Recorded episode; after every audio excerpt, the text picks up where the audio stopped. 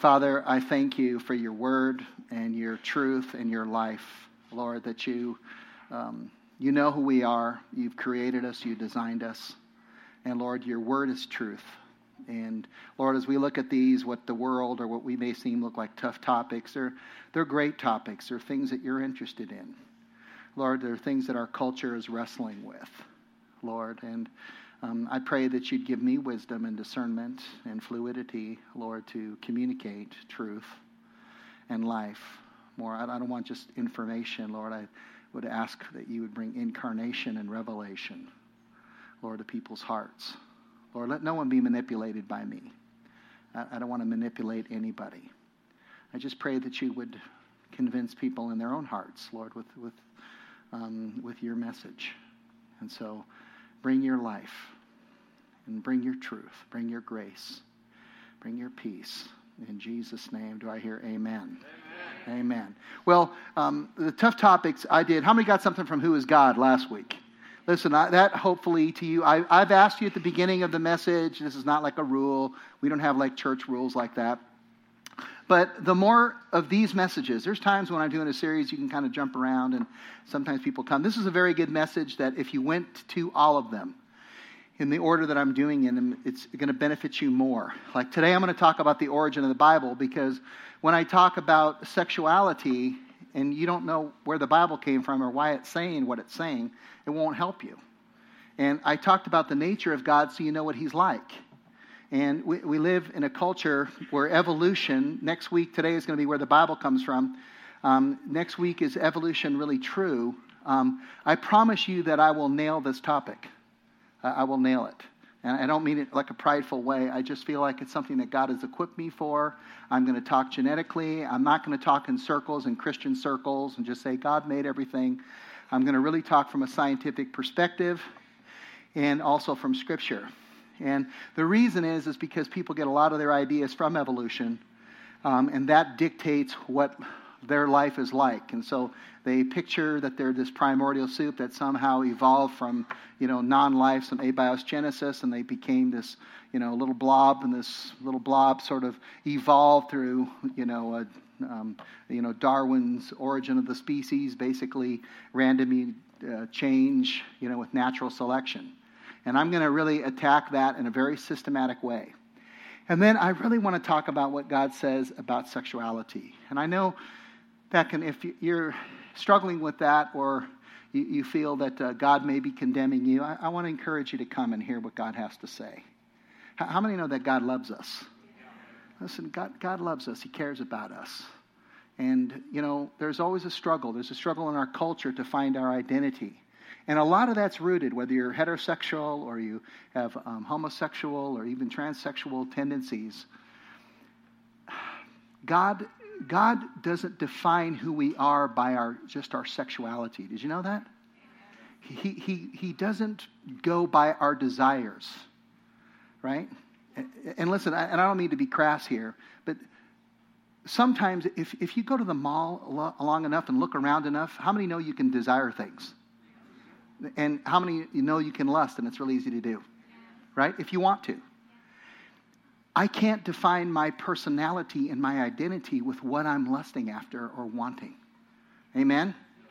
And so, if God has given us a love, and the love is men with men, that means I love men and men love me, and vice versa, God must have a purpose for it that fits what His Word says. So, isn't it important to find out what God says about it? Amen? And, and that's what we want to do. So let no one feel condemned and understand that the cross of Christ covers everything. And then I said women in ministry, because I, I feel like women are oppressed in our culture, and they have been.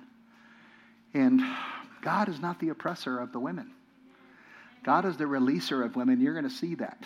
And I'm not going to duck some of the scriptures. I'm going to go right at them. And um, hopefully you'll be encouraged. Okay, uh, tough topics. Um, today is Bible origins. Um, if you are from, we have a baptism at the end, so if you're a friend or of the family or whatever, if I'm, I will be talking about other religions' scriptural books today, and I want you to know in advance that I'm not trying to pick on them or to try to be offensive or mean spirited. What I want to do, and I won't be, but I want to I, think that it's important when you're trying to draw, show the uniqueness of the Bible that you show some contrast. Is that okay? Okay, so I, I want to look at some prophecies that are made by different religions. And, and I will, you know, mention, um, you know, Jehovah Witnesses and Mormonism and, and um, Islam to kind of draw a little bit of comparisons. My, my goal, I promise you, is not to be offensive, but to show you some distinctions in how unique and incredible the Bible is. I think people think that there's just a bunch of religious books, they're all kind of similar, and, you know, which one are you going to believe, which one are you going to pick? And I am going to demonstrate the historical evidences of the scriptures and, and a lot of its power. And so, Lord, I pray that you'd make your scriptures come to life today and that they would have grace. And, Lord, if people are from other belief systems, I, I pray that their heart would just be open to truth, Lord. That they're, um, and I, I, never want to offend somebody, Lord, for, um, unless it's a, it's a way to, that Christ is a natural offense to ourselves because we're sinners and we fall short. I pray that you'd open the eyes of the blind, give them ears to hear and eyes to see. In Jesus' name, amen. Um, a couple questions, and this is what people usually ask, and this is kind of the religious answer. And remember, I was raised an atheist, okay? I did not grow up with the Bible with this big reference of the Bible, it's the Word of God, and which religion. Like, to me, all religion was all the same. They believed in something that was out there that I couldn't see, and so it seemed ridiculous to me. And that, it seemed ridiculous until I had an actual encounter with God, and that changed everything, and here I am in Utah preaching the good news. Okay? That's what really what happened. Amen. Praise God. But why do you believe in the Bible? And people will say, because it's the Word of God. That is a good answer if you're already a believer, but it's not a real good answer when you're not a believer. Because just because it's the Word of God, that doesn't prove anything. Okay? You have to show its uniqueness, its survivability, its circulation. You have to show its existential, that means its lived out relevance. Okay? And why do you believe it's the Word of God? And then people will say, because the Bible says it is the Word of God. And it's true. The Bible itself says about itself that it's the Word of God, and it gives a bunch of reasons. But again, that could be circular reasoning to someone else. It's like the book that says about itself, I'm the greatest book. Who says it? Well, the book says it. Right? So we need corroborating evidence, and we have it, and the Bible has it, like no other book. Um, just like the testimony of who Jesus Christ is, is there's more evidence about the existence of Jesus Christ than the existence of yourself.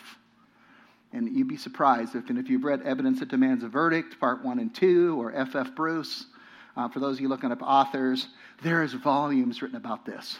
I'm taking a two year course and cramming some things in a nutshell in a short amount of time. We could take all the papyrus documents, the uncials, the minuscules, the lectionaries that I'm going to show you, and I can dissect them and go through them and, and give you evidences within them. I could tell you where the critics are arguing about two papyrus documents and show, and I'll give a few samples of it to show where some of the controversies come in, okay, and show how they're, they're, they're irrelevant. But let me give you a proper response here, and that's this, okay? The first one is the reason the Bible's so unique is because it's unique. It's different. It's on, so, you know how many Guinness Book of World Records the Bible owns on circulation? On circulation, on distribution. If you start a new religion and you know you can't stick with the Bible because your new religion has some other things agreed to it, you have to include the Bible because the Bible has the historicity. In other words, it, it, has the reliability of the Bible manuscripts, which I'll go over. It has eyewitnesses' testimony, friend and foe. You have Josephus, who's a Jewish historian, who writes in 60 AD, that's the time of the Apostle Paul. During the exile, when Jerusalem is destroyed, he's writing volumes. I have all the volumes. I have them in my computer and I have them at home. Jody gave it to me for my birthday. Isn't that a great birthday present? The history of Josephus. Not everybody would like that.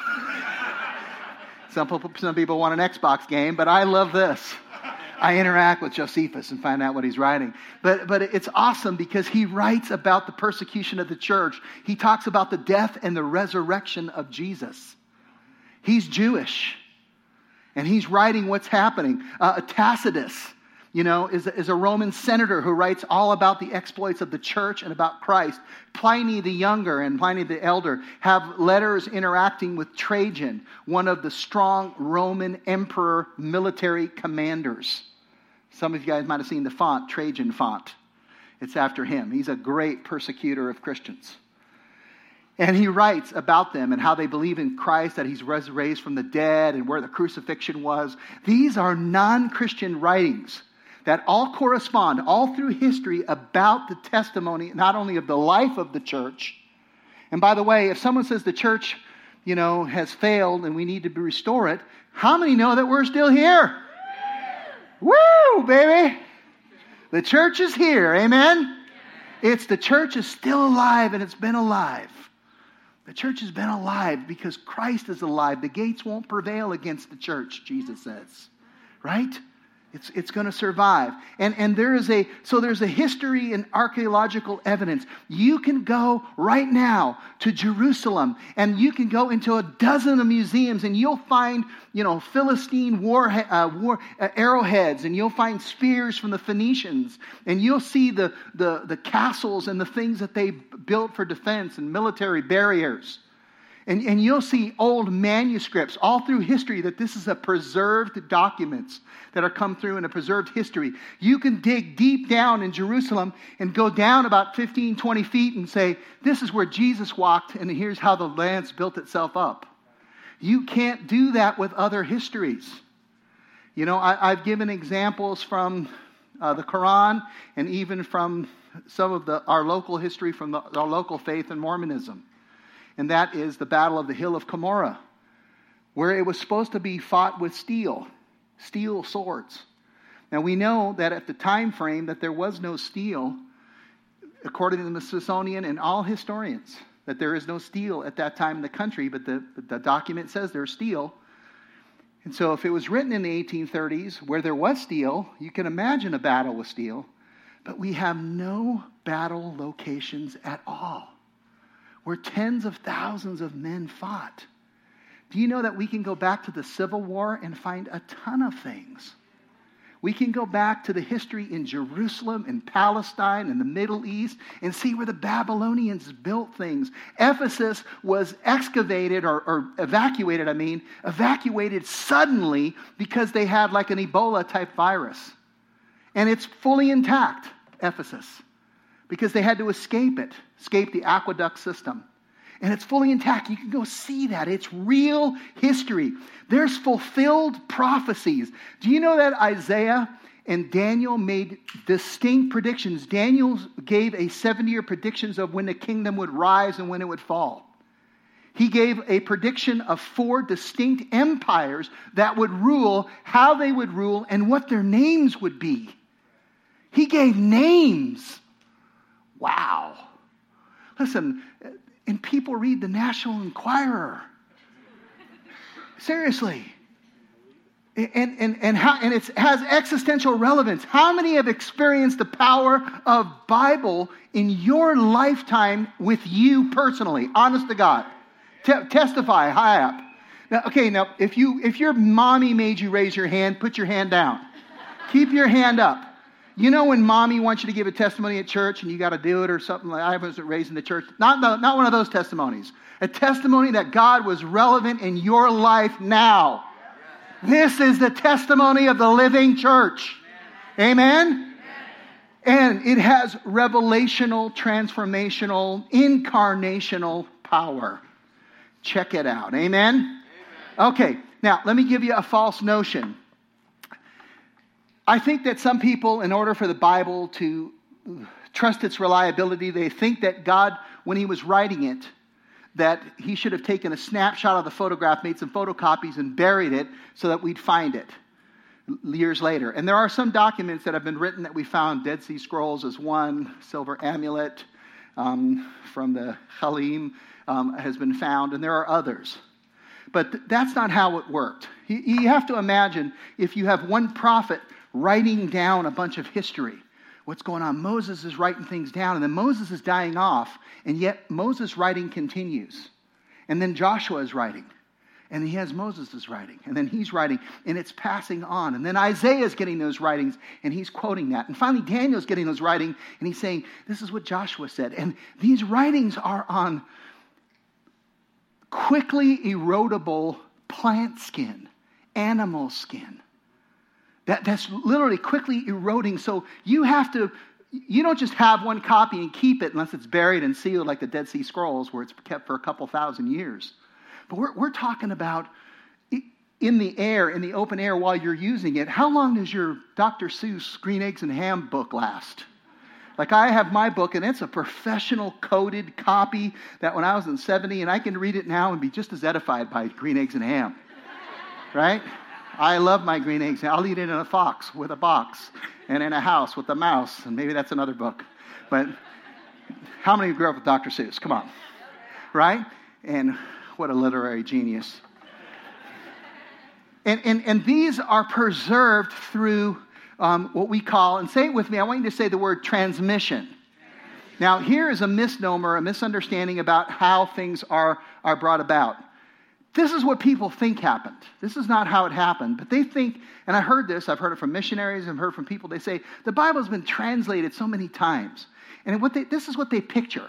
They picture that, you know, Moses was writing here, in Hebrew, and then it was passed to someone who spoke Aramaic, and then they wrote it in Aramaic, and then it was passed on to someone who spoke Persian, and then it was Persian, and then it went to Greek, and then it went to these different languages, and like, we don't even know what the original Hebrew says. And finally it gets to America, and it's been translated so many times. That's not what happened. Can everyone just say no? no? That's not what happened, okay? What really happened is we have this Hebrew text all the way back that we trace back from two, up to 2014. And at the New Testament times, the time of Christ, we have the Greek that's gone all the way through. And from the Greek, we make translations into our modern language. How many read a King James Bible? Okay? That's Elizabethan English. Okay? When it says no in that, it says God forbid. Hey, should we get that? God forbid. No. Right? I don't know if in the 16th century they were speaking Monty Python English, but that's the best I could do. but, but the thing is, so when they translate it to modern English, they're not going to the King James and translating it from there. They're going, everyone say, back to the Greek. Greek. Or, said everyone say, back to the Hebrew. Okay, so we have the Hebrew text and we have the Greek text, and that has now, at certain times, the Greek was, the, the Hebrew was translated into the Greek because hardly anyone spoke Hebrew in that part of the country. So everyone got it in Greek because Alexander the Great conquered most of the known world. So we have Greek. Did we still have the Hebrew? Can everyone say yes? Yeah. Yes. And so we continue. So you see Desiderius Erasmus and others who are translating into Latin in different times of world powers. They're coming from the Hebrew. Okay? Now, there are a few times in our modern American where they made a Filipino tribal small guy, uh, you know, book, and a guy took the NIV and translated it into, into Philippines. But that's just out of convenience. That's not what we mean by Bible translations. You're going to see that this is, this is um, great. Listen, do you know that over 95% of the world has a Bible? 95% of the world now with language, right? I, I want to talk about an original war here. How did this start about this challenge of the Word of God? And I'm going to give you a few biblical scriptures. One, it starts with the seed of doubt. When God first begins to speak, this is all cults or other religions are built around the challenge of this very first thing in the Bible. Can you say with me, did God really say? So God speaks something to Adam and Eve gives them instruction about who they are and their life and their purpose. And then Satan comes with the opposite. Is it, are you sure you can trust what God's word says? It's the original word. It's a seed of doubt. Then there's the flat out contradiction. God says, if you eat of this, you're surely going to die. And Satan says, you will not certainly die. And, and this is the promise. You know, I, I was sharing Christ with someone eh, last night for a couple hours, and and, and I was trying to, he, he was listening to me talk about the Bible and the scriptures, and I was giving him advice about scriptures, but he kept going to these other books. And finally I looked at him and I said, What have those other books done for you? Like, honestly, tell me. And it's like he couldn't mention anything because there wasn't anything there. But yet he was still turning to it, still turning to it. And it's kind of like this contradiction. It, it says, no, you know, you don't have to worry about the Bible. Your relationships will prosper without God's word and advice. Just keep doing it. And I just, I'll tell you, I'll give you this advice. I'll see you in 10 years. And we'll still be here. And we'll still be preaching the same thing God's word. And so will my kids, and they'll pass it on, and so will your kids, and they'll pass it on. God's word. Amen? Listen, how long will you and I ignore God's great advice and live with such pain and desperation? When God's word is filled with wisdom and life and love, it's tried and true. It's, it's not, you think God doesn't know about our days? You think God doesn't know about weed? Seriously. You think God doesn't know about drinking? You think God doesn't know about adultery? You think God doesn't know about relationships? You don't think God knows about suicide? You don't think God knows about masturbation? Seriously. God knows about it and He talks about it. How many know you picked the right church this morning? right? And then there are what they call half truths. That's in the service of a lie. God knows when you eat it, your eyes will open. Half truths are where you take a little bit of the scripture and then you add, start adding a true. You know, yeah, the Bible is the Word of God. I mean, as long as we can trust its translation, as long as it's been translated correctly. correctly. It's kind of like, and then you get to cherry pick what you want, what you don't want from the Word, rather than its revelatory transmission. All right, who wants to, who wants to grow in this knowledge? Come on. All right, let's number two, the Bible. This is what God says here. He says, The grass withers and the flowers fail, fall, but the word of our God stands forever. Amen. So good. Listen, the Old Testament, the Old Testament, let's start with that. It's broken up. Can everyone say the word Tanakh? There are three letters there the T and the N and the K that have been taken out um, to, to basically be an acrostic or a, a, a, memorization for three different sections of the Bible. The first one is the Torah. Say with me, Torah. Torah. Torah. This is the five books of the law. Okay, starting with Genesis, right? Numbers, Deuteronomy, all those. Leviticus, Exodus. Then you have, can you ever say Nevi'im? Nevi'im. Now these are the major and minor prophets. These are historically been unveiled through a period of time over all kinds of walks of life, 40 different authors, you know, three continents, etc. And can everyone say Ketuvim? Okay, these are the writings, the Psalms, the Proverbs, and Job. They tell one story of the revelation of Jesus Christ for the purpose of saving us. But they are written over a large period of time, a couple thousand years. If you got three authors writing about Western history, one from Brown's University, one from MIT, and another, you know, one from Berkeley. And they wrote about history of America.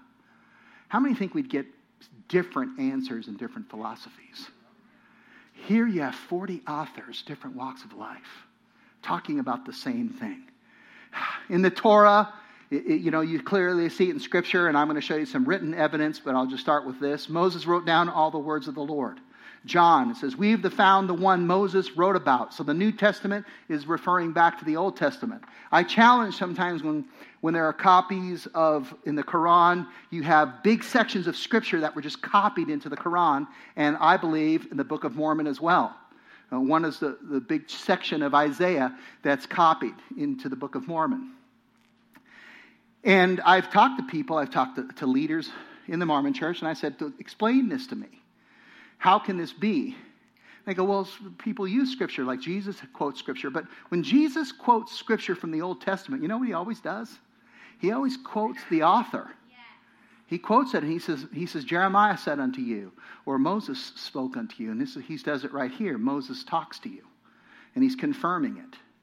But there are some interesting things about that. And then one of them is the fact that you have, when the King James authors didn't know what word to use.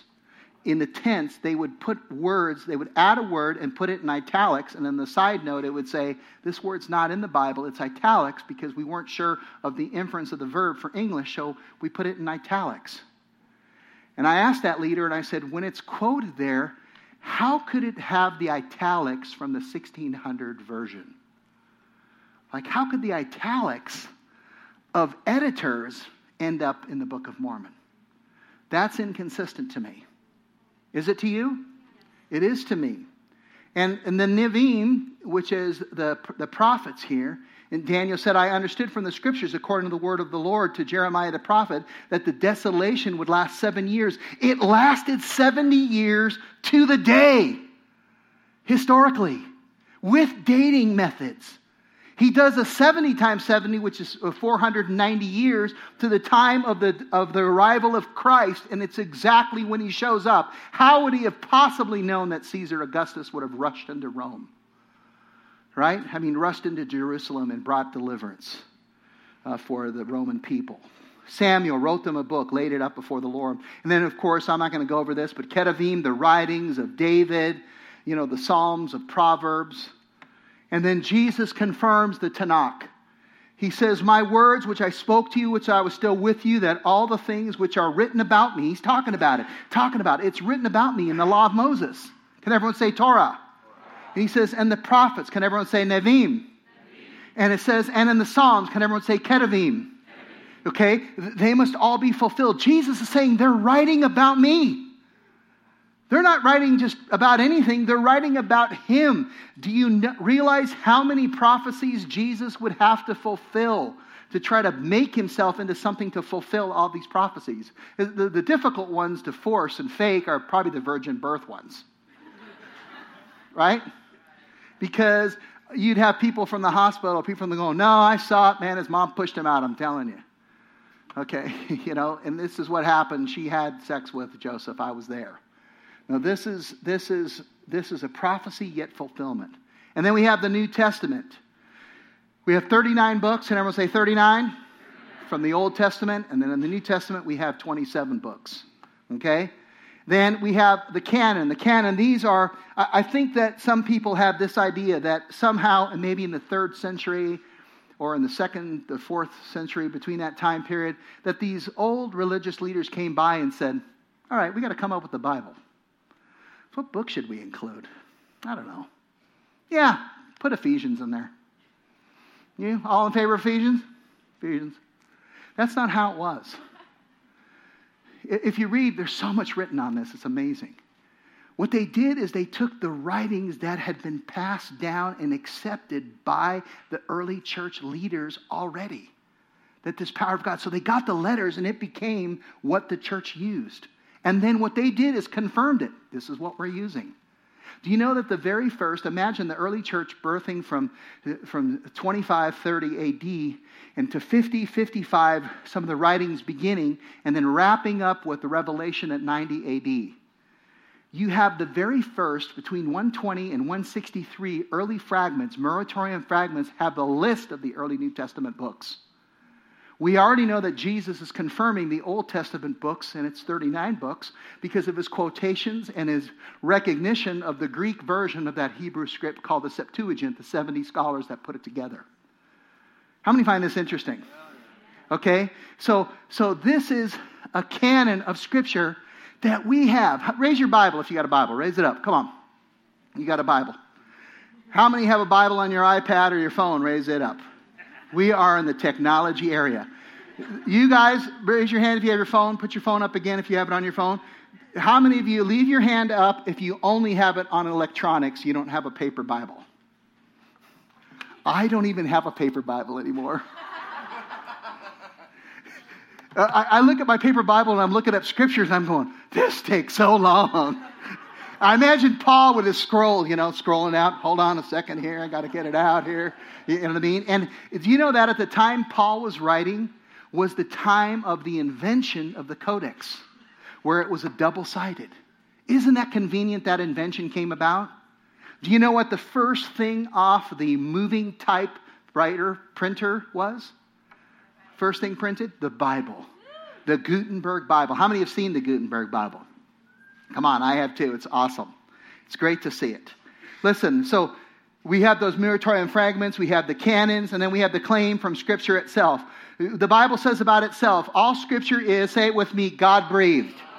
Not man breathed, but God breathed. Literally, God exhaled.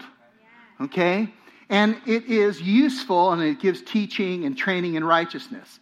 And he said, No prophecy of Scripture, that these are all these predictions that he's having, over 4,000 fulfilled Scripture, comes from someone's own interpretation. For no prophecy was ever found by the will of man. In other words, if you're just a man, how many know you can't predict the stock market? How many have traded on the stock market? How many have seen those little, they have candlesticks and stochastics, and I've traded on the stock market, and I go, I think this is going up, and then it went down. And then it was going down. I said, I'll trade it going down, and it started going up. I realized I can't predict the future. Have you anyone figured that out? And the Bible says you're just a mist, or you don't know what's going to happen. That's why God, when He describes Himself, He goes, I know exactly what will happen. He says that there will be an eternal war between the son of Ishmael and Isaac. And what do we have in the Middle East right now? Do we have Utah fighting Idaho? We, we want the mountains back from the, you know, from the Wasatch Front. Give it to us. No. The battle is with the sons of Ishmael and the sons of Isaac till today. Yeah. Amen? That is amazing history. There's tons of stuff like that. Men, say it with me, say, men spoke. Okay, so it's totally in the process of man. God used human beings but not in their own thinking and not by their own will, that there was an inspiration that he inspired. Can everyone say, from God? Men spoke from God as they were carried along with the Spirit. Deuteronomy. Now, here's a couple prophecies, and again, I don't mean to pick on it, but just to break some contrary here. Is if what a prophet proclaims in the name of the Lord does not take place or come true, that is the message the Lord has not spoken. And I've used some messages in the past. I'll use some from the Quran. Here's one from Joseph Smith's transition uh, uh, uh prophecies, his predictions. Now, these come from Brigham Roberts' writing from the history of the church. Some of you have not read it or have read it. I've read it. I've read all the way through it. I've read the Doctrines and Covenants. I've read the Book of Mormon. I wanted to be open to it, and I know the scriptures. And I started seeing contradictions to what my scripture said. And I looked at the list of prophecies over the years. This is one I think is big, where he said Jesus will return within 56 years. Those of you are familiar with Jehovah Witness, there was a, a prophecy about um, Jesus coming back in 1914 and 15. And what happened is in 1916, after he didn't come, right? And trust me, these are happening in Christian circles too. Christian, in Christian circles, they make prophecies. There was a guy named Harold Camping who said that Jesus would come back and everyone made all these things. But here's the difference we don't believe in a single prophet leading the church, we believe the prophets led to Christ, right? That he's the fulfillment of the law and prophets, and now we have the ability within ourselves by the Spirit to walk in the spirit of prophecy lined up with Scripture. So if Harold Camping fails, can everyone say, Who cares? It doesn't matter. But if Joseph Smith says something, he's the leader of the movement, he's the representation. That's a problem. He said that the temple would be built in Missouri within his generations. You can see that in the Doctrines and Covenants.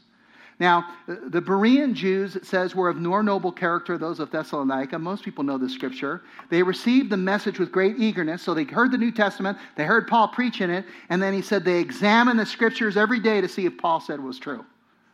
Don't you think that's good? Listen, you have the free right, the biblical right. If I'm up here talking about stuff and you think, boy, that doesn't line up with Scripture, you have the right to challenge me. Amen?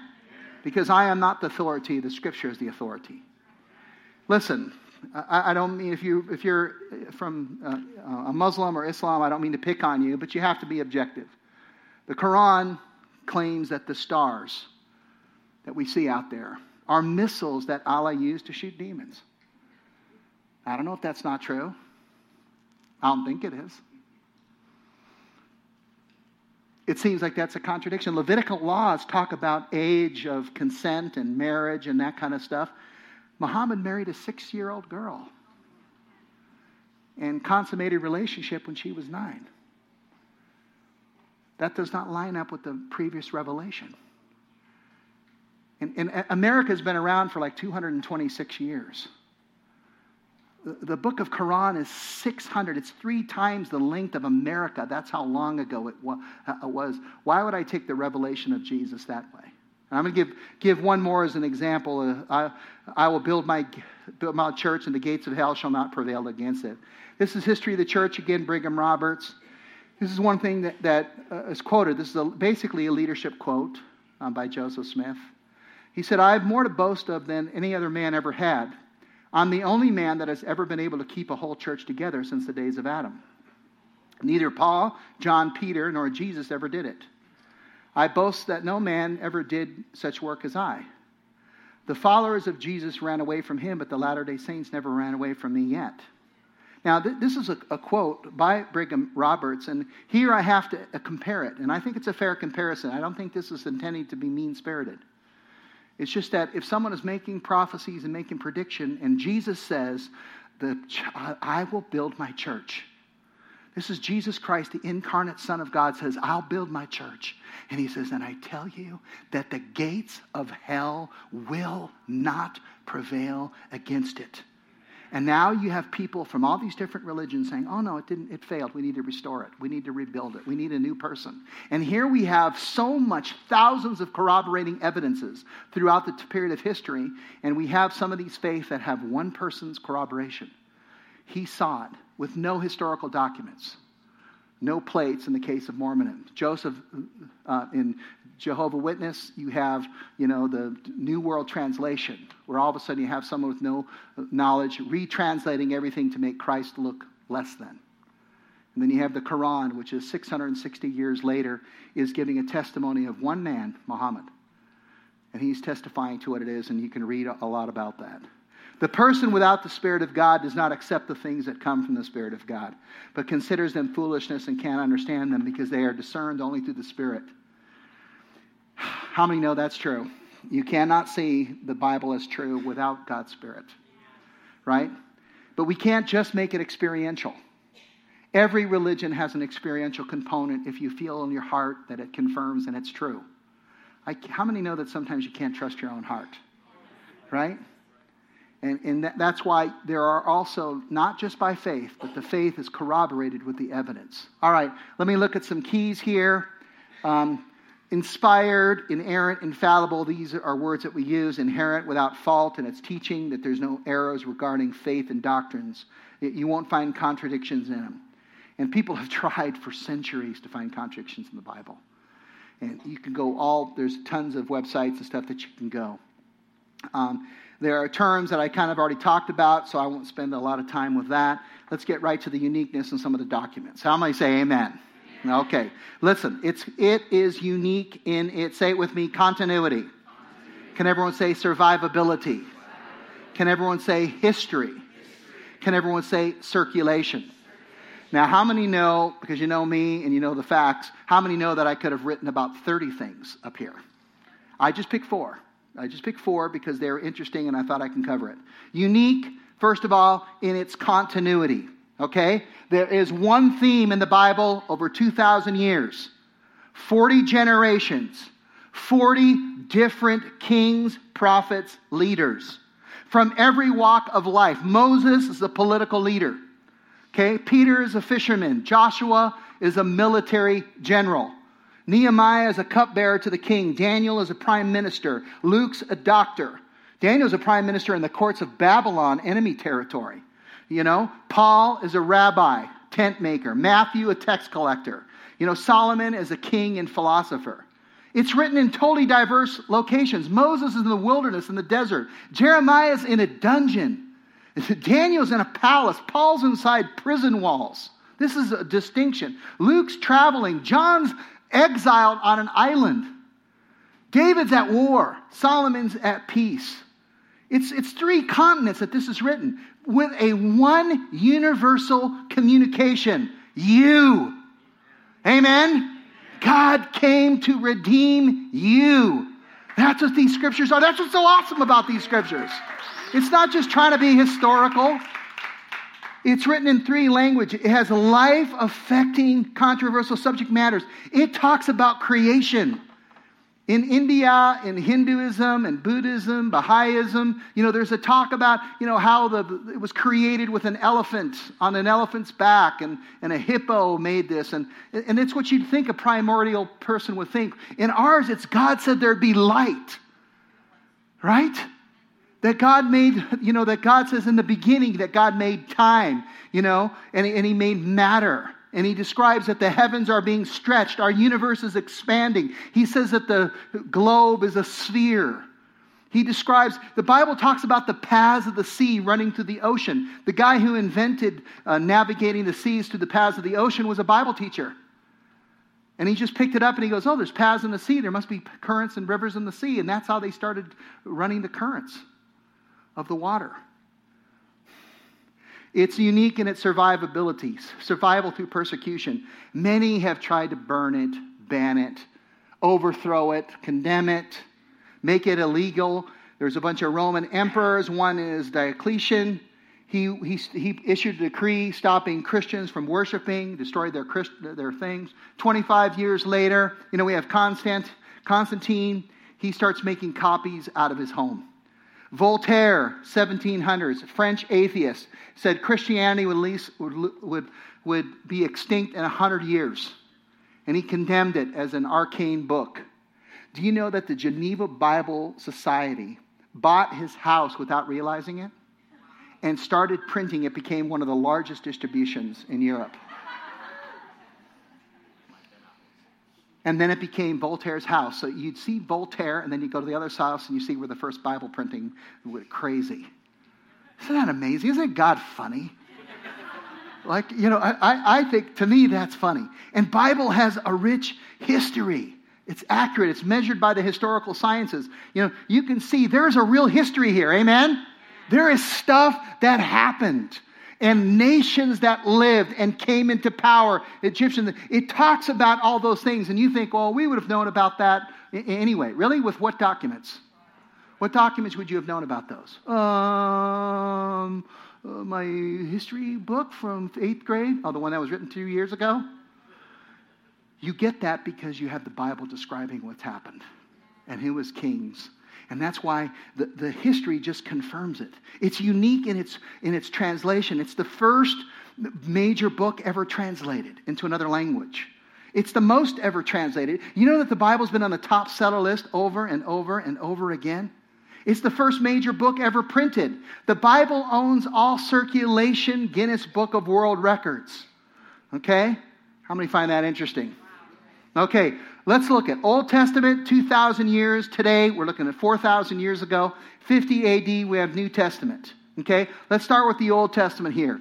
Um, it's starting in 2000. Events are written down as they occur. Moses starts writing down the books. It's, it's passed on to each generation. Okay? Then we get to some of the early um, documents that confirm the next round of uh, leaders through Numbers, where you get the silver amulet. These are real scrolls that you can see, that you can access. The, the Lord bless you and keep you. The Lord may his face shine upon you and be gracious to you. May the Lord turn his face towards you and give you peace. This is the silver amulet from the scrolls of Hinnom. The great documents, the Nash Papyrus, Hero Israel, the Lord is one. These are the oldest documents moving forward. Then in 545, we start getting the documents from Ezra.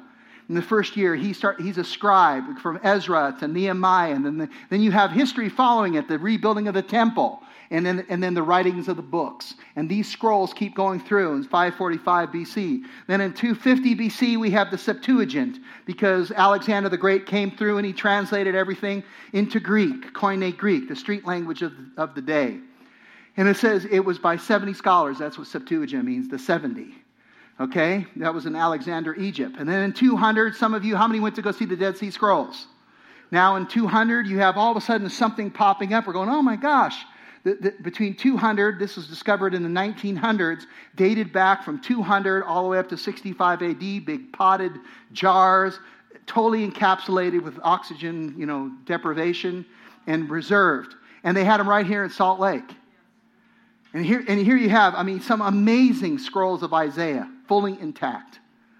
I mean, and I'll, take you through some of them. New te- um, you have Old Testament and even some New Testament. That's why it goes to 65.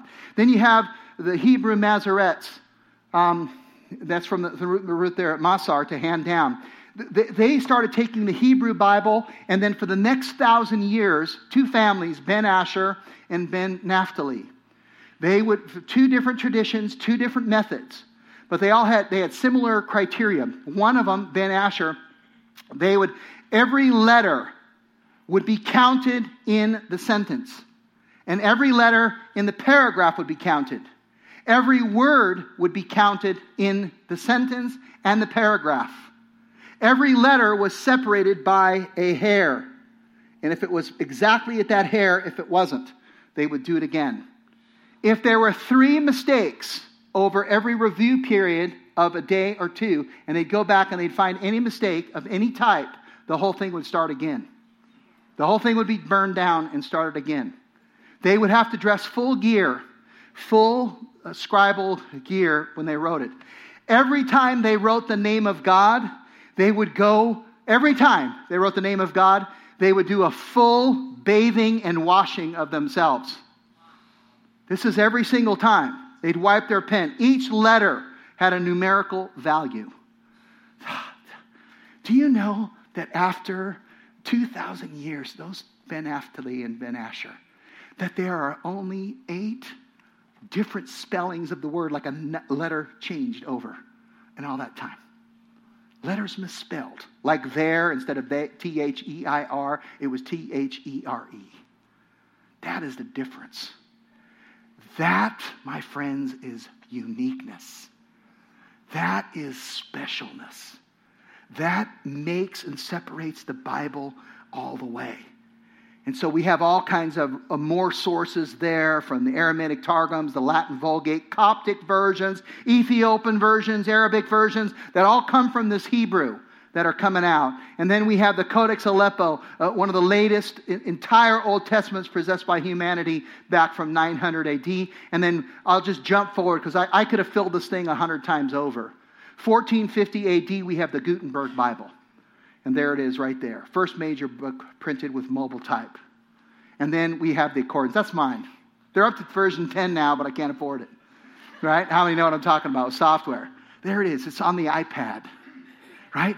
I have the Dead Sea Scrolls. I have the silver amulet scrolls from Ammon, Anon. I have the Nash papyrus. I have the ancient maps going way back then that they drew and wrote up. Do you know that they were dealing with jealousy and hatred and discord? Do you know that we are too?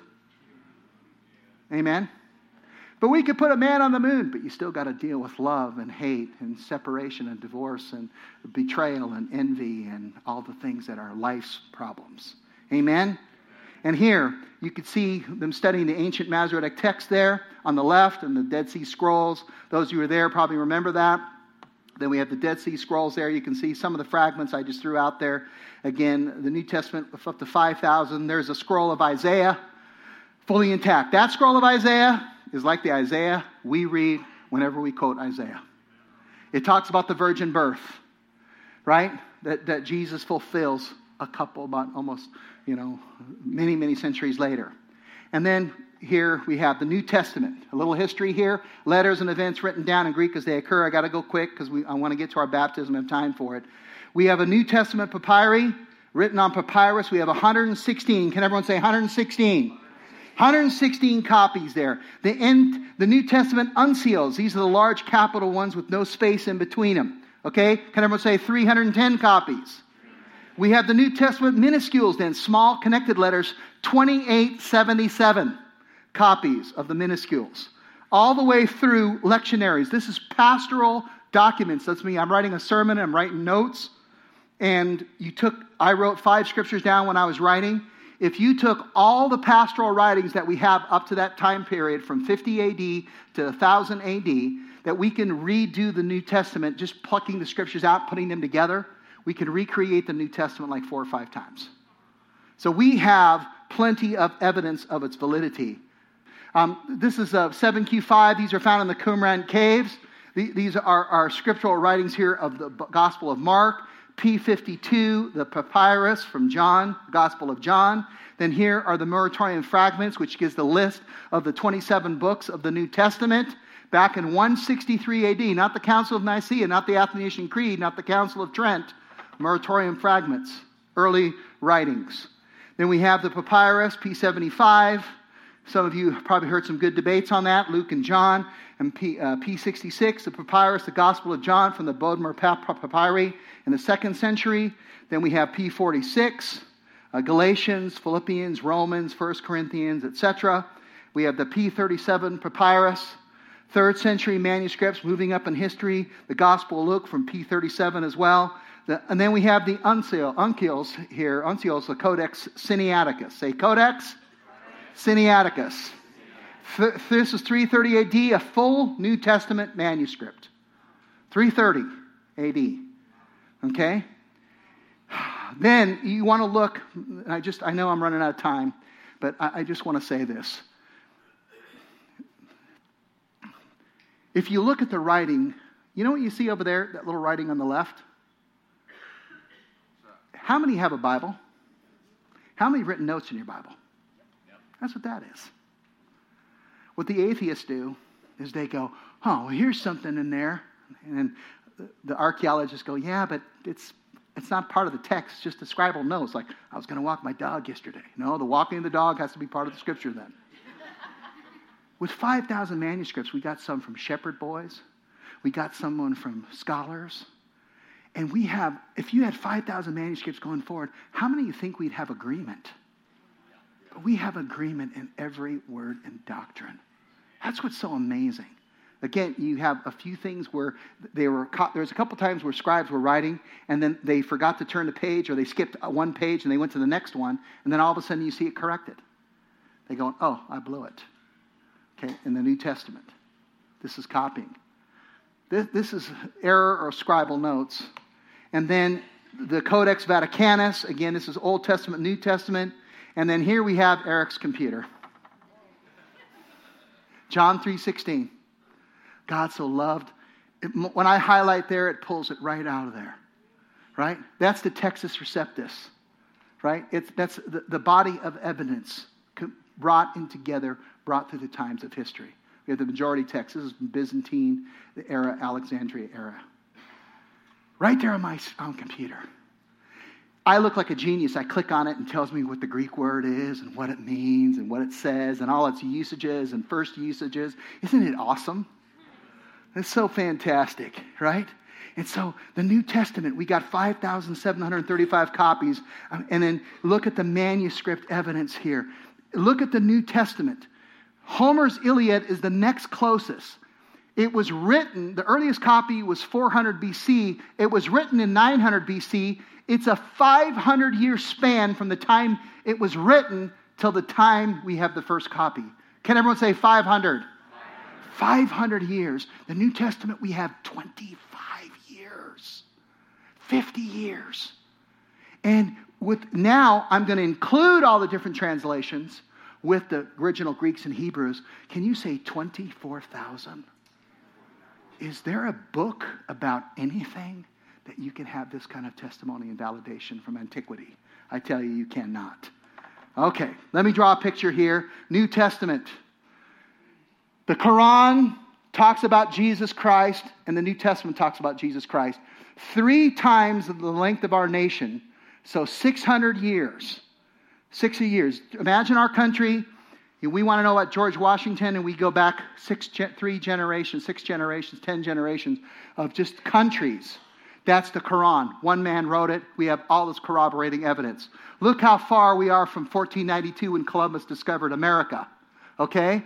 And then here we have in 1830, we have the America eight times.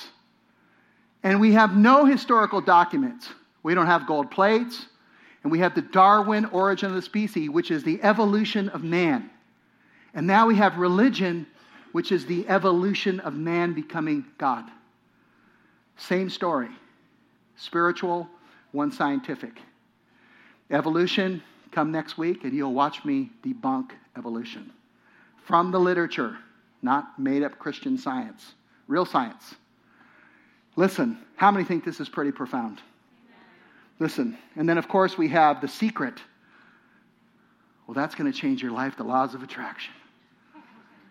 Listen, maybe you read the book. Laws of attraction, that's nice. Read the Bible. and it will have it'll have the laws of attraction and everything else. How many say amen? Number five, can everyone say the light? The Bible is the light. Your word is a lamp to my feet. How many need direction in life? Come on, you need direction. I'm going to tell you that this historic book that starts with the creation of life and God passing down his wisdom and is alive can help. He can bring a lamp unto your feet. Do I hear amen? How many are more convinced that the Bible's true? Come on. You're more convinced. We could spend a lot more time. And then, number six, the truth. You study the scriptures diligently because you think that in them you have eternal life. And there's all kinds of religions that take the Bible and it's all about studying the Bible. The Bible points to Christ. Amen? These are the scriptures that testify about me. That's Jesus. And then this last one, as the rain and snow come down from heaven. Listen to this. Don't skip this one in your head. If you've been daydreaming, pay attention just for a moment. Okay? As the rain and the snow come down from heaven and do not return to it without watering the earth. We're getting that wintry time of season. And making it bud and flourish so that it yields seed for the sower and bread for the eater. How many know that's true? God says, look what he says. He says, So is my word that comes from my mouth. God's saying, You read my word, you listen to my word, you understand your word, it will not return to me empty. You're looking for purpose, you're looking for identity, you're looking for restoration. God's word, it will accomplish what I desire, says the Lord. That's wholeness, abundant life, blessing, overcoming trials and it will achieve the purpose for which I sent it. How many say amen?